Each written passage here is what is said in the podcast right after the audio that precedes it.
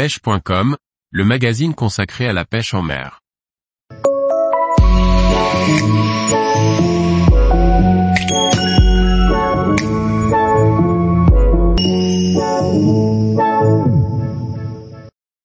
Road building. Les 7 questions que tous les pêcheurs se posent. Par Thierry Sandrier. Vous en avez entendu parler, vous en avez peut-être même déjà pris une en main, ces cannes assemblées par un ami suscitent de l'intérêt, mais surtout éveillent plein de questions. Voici les réponses. Le premier intérêt est celui de prolonger le plaisir de la pêche. Bien souvent, votre passion s'étend bien au-delà du temps que vous passez au bord de l'eau et le road building est un moyen supplémentaire de la vivre chez soi, notamment pendant la période hivernale. Ensuite, monter sa canne c'est l'assurance d'avoir l'outil qui nous convient et d'être sûr qu'il a été parfaitement réfléchi et monté en fonction de vos besoins et contraintes. Enfin, monter sa canne c'est aussi réfléchir sur sa pratique, l'analyser et d'une certaine façon progresser. Au départ il faut un petit investissement pour constituer sa trousse à outils, que l'on peut d'ailleurs partager avec des amis pour limiter les frais. Si vous fabriquez vous-même votre banc à ligaturer avec quelques planches, le pack de départ vous coûtera environ 120 euros. Pour une canne la tranche de prix va de 100 à 500 euros, si vous optez pour le plus haut de gamme. Le prix moyen est d'environ 200 euros. Tout dépend aussi des finitions que vous choisissez. D'une manière générale, les tarifs sont inférieurs à ceux pratiqués dans le commerce. Évidemment il y a des intermédiaires en moins.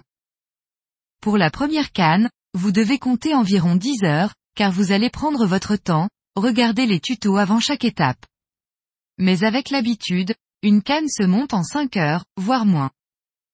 Si vous vous lancez dans la création de grippes ou d'éléments un peu particuliers pour personnaliser encore plus votre réalisation alors il faudra compter quelques heures en plus.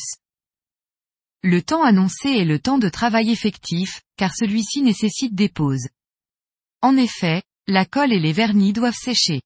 Cependant vous pouvez tout à fait monter une canne dans le week-end et pêcher avec le week-end suivant. Poncer, avec du papier ou un rimeur, qui est un outil spécifique, coller, utiliser un cutter, enrouler du fil autour d'un anneau et enfin utiliser du vernis sont les activités que vous aurez à réaliser. C'est à la portée de tous. Il ne faut aucune qualité de bricoleur, juste l'âme et l'envie. Évidemment que oui. Pour une simple et bonne raison, c'est que vous l'avez monté et vous avez pris le temps que ce soit fait parfaitement et en fonction du cahier des charges que vous vous êtes fixé. Et en termes de qualité, tous les accessoires viennent des mêmes fournisseurs et si la plupart des marques ne communiquent pas sur la provenance, certaines n'hésitent pas à les commercialiser. Il est donc incontestable qu'en termes de qualité, les matériaux sont identiques. Le designer des Blancs NFC n'est autre que Gary Loomis. J'invite ceux qui ne le connaissent pas à faire une petite recherche, mais en résumé il est à la canne à pêche ce que Graham Bell est au téléphone. Un banc de montage qui se fabrique aisément, dans un prochain article spécifique, nous vous communiquerons un plan de fabrication, de la colle bicomposant, des reamers qui sont des cylindres recouverts de papier à poncer, un cutter et des petits accessoires, brunissoirs, briquets, crayons blancs et surtout l'indispensable scotch de peintre et alcool ménager qui seront vos meilleurs alliés. Aucun problème, car les cannes, on les monte, on les démonte et on les remonte. Rien n'est jamais perdu. C'est sans fin le road building.